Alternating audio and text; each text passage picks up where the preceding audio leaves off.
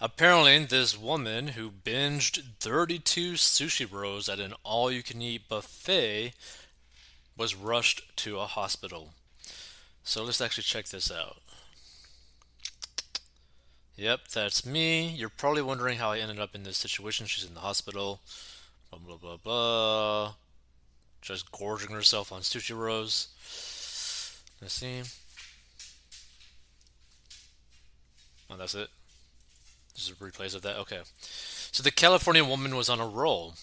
Danielle Shapiro, 24, wanted to get her money's worth at a $50 all you can eat sushi buffet at Sushi 85 restaurant in Mountain View, California last month. But after indulging a little too much, including 32 rows of sushi, her uncooked delights left her feeling a bit raw inside. Following the binge, Shapiro was rushed to the emergency room with severe stomach pains. That's where she was diagnosed with a gastro gastroesophageal reflux disease, commonly known as acid reflux. Shapiro shared the experience in a TikTok on December 23rd, in which she shows off the mountains of food she consumed in one sitting and the subsequent trip to the hospital that left her with IVs in her arms. So her warning to sushi lovers has since gone viral with over 11.3 million views. So all you can eat sushi gone wrong, she captioned her snap. In a video shared on December 22, she went into greater detail about her experience. I'm a huge fan of sushi. I like to eat it a couple times a month if I'm lucky said Shapiro, adding that she had planned a trip to dine on Japanese fare with her friend. We were both looking forward to the all you can eat sushi experience. So our dinner was about two hours long because we were so stuffed we had to keep taking breaks. She added. She started off with miso soup, four gyozas, and jalapeno poppers. She then moved on to eight green dragon rolls, eight snow rolls, eight California rolls, eight wakame rolls, and a helping of edamame. Shapiro then revealed that what went down after the, her monstrous meal. Immediately after dinner, we were so full we had to sit in my car for about 30 minutes before driving home, she said. My stomach felt very firm from all the sushi and probably the rice that expanded in my stomach. She went to her partner's house to try to sleep it off.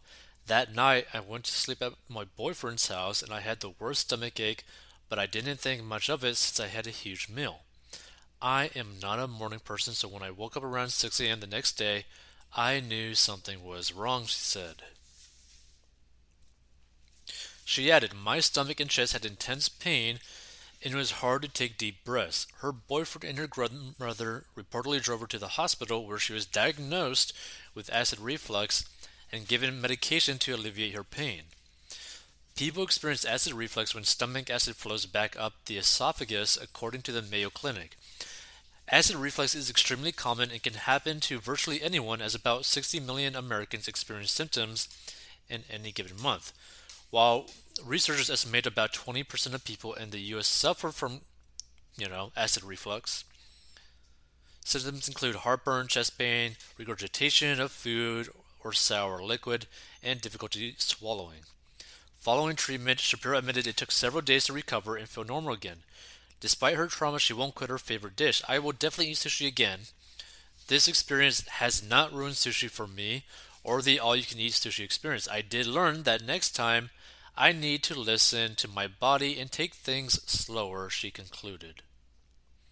So, why we wanted to cover this story is that one, just because something is cheap does not necessarily mean that it's actually better, right? So let's use this as like another example, right?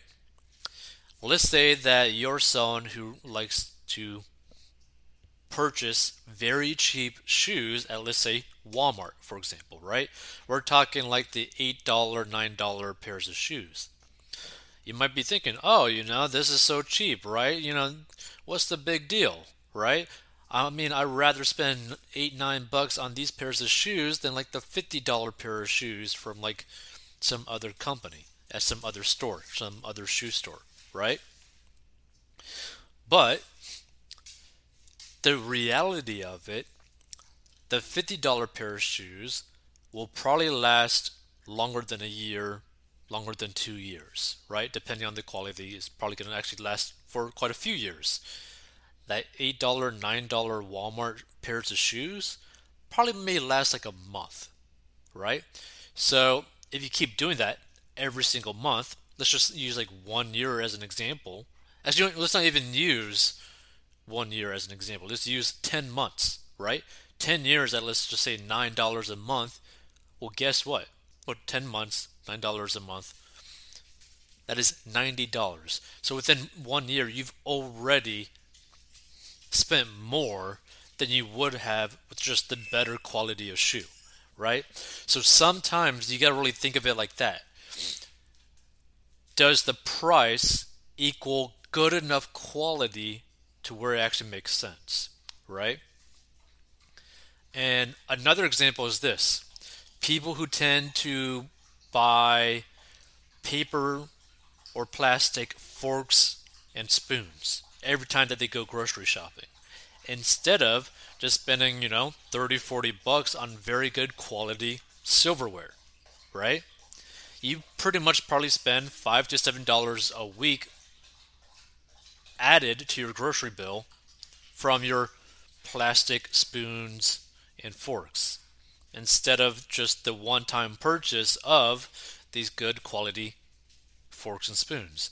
So that's something to really think about. Like, just because something is cheap does not mean that you're actually saving money or that it's actually better for you long term. Also, this kind of goes to show you don't like gorge yourself with massive amounts of food, even though you know you're trying to get your money's worth from it because guess what now she's going to have hospital bills that are going to probably be pretty expensive all because she just wanted to stuff herself with so much cheap sushi right? So it's like a double whammy right? In reality the quality isn't that great.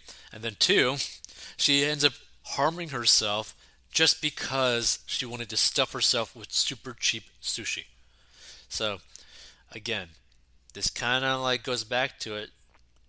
Take a step back before you make a purchase and like say like, hey, wait a minute. Am I buying this money because I well, like this item because I think I'm actually going to be saving money just because of the price right now? And if that's the case, let me take a step back and really just calculate it in my head for a minute, right? How often do I buy this item? how often will I probably have to buy this item instead of just buying or like spending a little bit more money now on a better quality product that I may not have to replace for a very long time. And I think typically girls tend to be better at this in terms of like clothing for example they're like typically very good at finding very good quality like jeans or something that they end up keeping for like decades right? Like their favorite pair of jeans for decades. Whereas I think most guys just buy the cheapest amount of stuff because they just don't really care. And so that's also something that you got to really factor in too. Like, yes, even if you don't necessarily care about what something looks like or how it feels and all that kind of stuff, right? Sometimes you got to do the research. Sometimes you got to really do the critical thinking. It's like, okay, is it worth it to spend 10 more dollars or 30 more dollars on the better quality product that will have a longer like longer lifespan than the cheap product that has no lifespan. It's just something to really think about and a lot of people don't right? A lot of people think that they're saving money when in the long term they really aren't. If you want to learn how to get out of debt and manage your money go to 40inbucks.com by the way, if you stumble upon this, feel free to give like your own experience as to how you've seen someone spend their money thinking that they're actually saving money, but in reality, they're not. Like, have you seen anyone go through that? Like, what are your examples? Hey, this podcast is sponsored by our personal finance courses. So if you have problems with mastering your money and you need help, go down below and learn how to master your money. And this is a plan that anyone of any income level can follow. It is simple and easy to follow for any income level and any situation and is very straight to the point.